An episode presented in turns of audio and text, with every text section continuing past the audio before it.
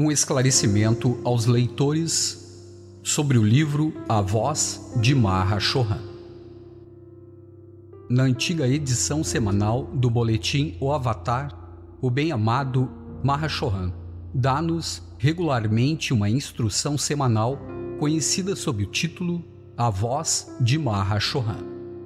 Ele espera por parte daqueles que são privilegiados com seus ensinamentos receber uma vez por mês uma carta que contenha tudo o que lhes comove ou preocupa, problemas, pensamentos, etc. E nesse interim, também queiram expressar sua gratidão pelo recebimento das dádivas do Reino da Luz. Ele acrescenta: 24 horas antes de serem distribuídos os meus ensinamentos, penetro profundamente no coração do grande silêncio e os preparo Toda a atenção é dada às necessidades de cada emanação de vida que vem recebendo esses ensinamentos. Recomendo a cada uma, em particular, uma vez por mês, escrever uma carta endereçada a mim, na qual vibre a energia da emanação de vida, confirmando seu contínuo interesse pelas instruções que vêm sendo publicadas nos livros A Voz de Maha Chohan e os Elétrons. Permiti que eu acentue a importância de vossa carta conter a energia de vossa própria vida. Essa corrente de energia é muito necessária para poderdes receber continuamente a bênção. Para atrair essa energia, elétrons, ao meu coração, peço ao discípulo realizar este singelo ato de gratidão que se encontra na palavra escrita. Gratidão, gratidão por uma dádiva que lhe foi oferecida. Gratidão por um benefício recebido. Gratidão por uma iluminação desejada. Essa é a compensação que a lei divina exige para poder derramar a próxima onda de vida. Maiores bênçãos, mais sabedoria, mais amor.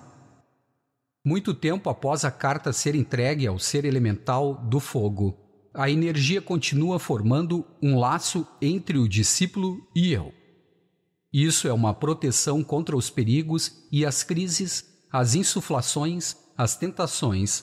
É uma bênção prolongada. Devido às irradiações que as cartas conduzem, posso julgar melhor as necessidades do discípulo na expansão de sua luz. Os interessados dirijam-se à coordenadoria espiritual da Ponte para a Liberdade para maiores informações. Seres viventes. Por um longo período de tempo, fomos os vossos espíritos protetores neste planeta. Nos dias presentes, estamos repletos de gratidão pela oportunidade que nos é oferecida em poder esclarecer aos homens algo sobre a hierarquia espiritual como protetores, encarnávamos as virtudes divinas, irradiando-as sobre as emanações de vida.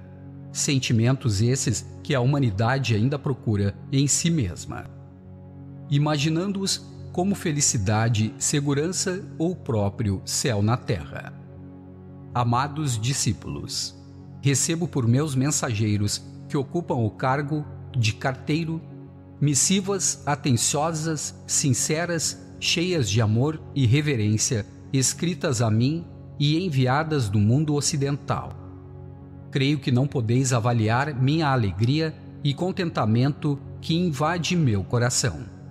Vendo-me objeto de vossa atenção, carinho e aceitação por vós, de meu ser especial, mas junto a quem o acesso é igualmente fácil como ir a um pai, um irmão, um amigo. Meu serviço até os últimos anos era praticamente desconhecido pelos homens comuns. Precisei confiar quase completamente nos meus chohans e seus chelas, discípulos aceitos, para poder atrair a consciência e o entendimento de homens dotados de um certo grau de iniciação os quais poderiam ser mestres de tudo, até da mais sutil vibração. Mesmo assim, a emanação de vida somente teria alcançado um conhecimento diminuto.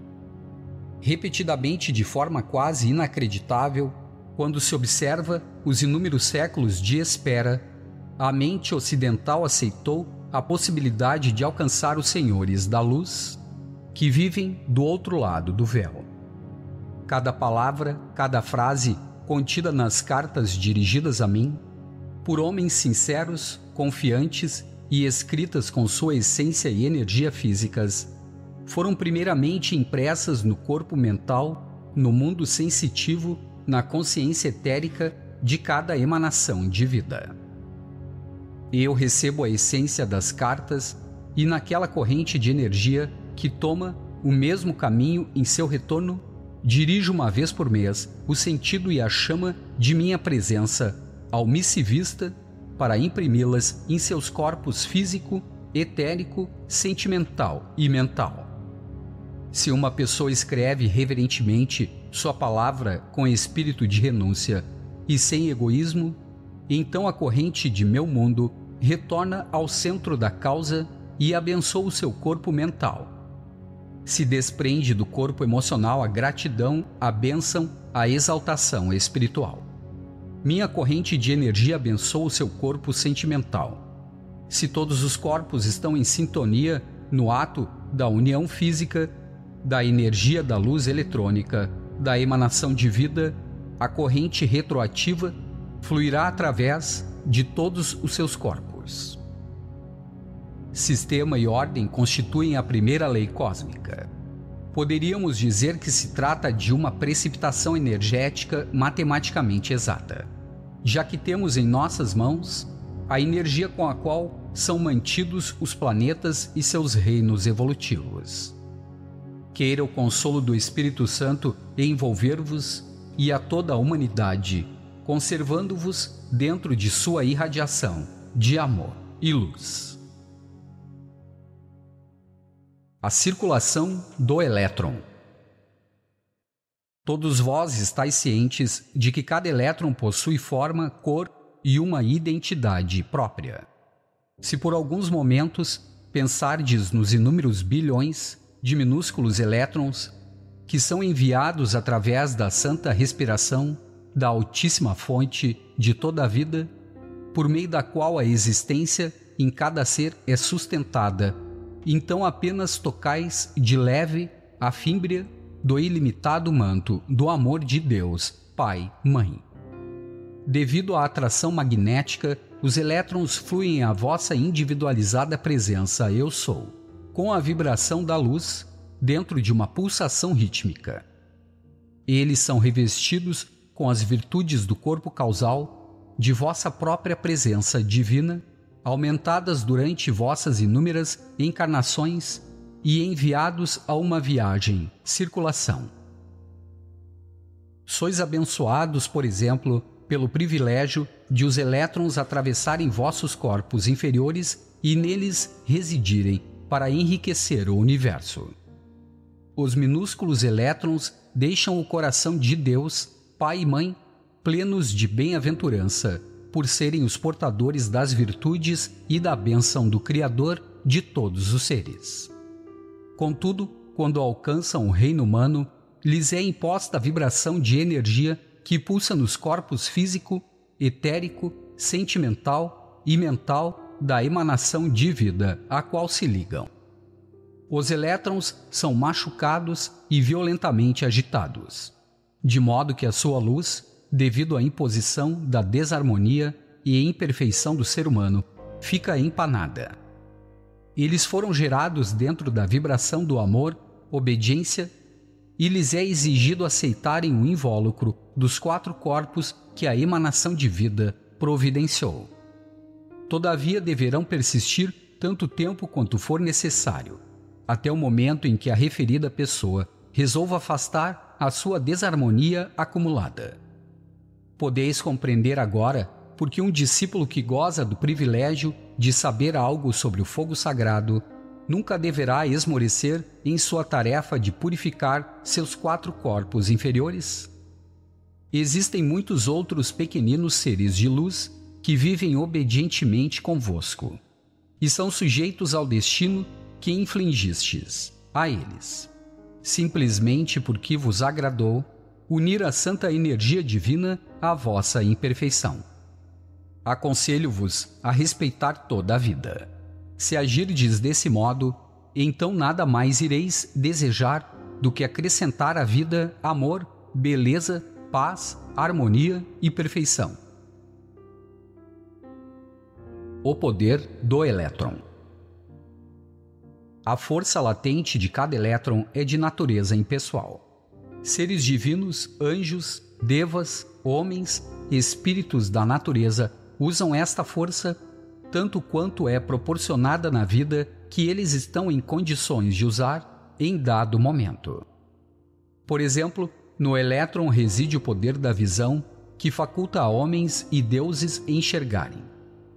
No elétron reside o poder do pensamento, deuses e homens sugam esse poder que lhes possibilita pensar.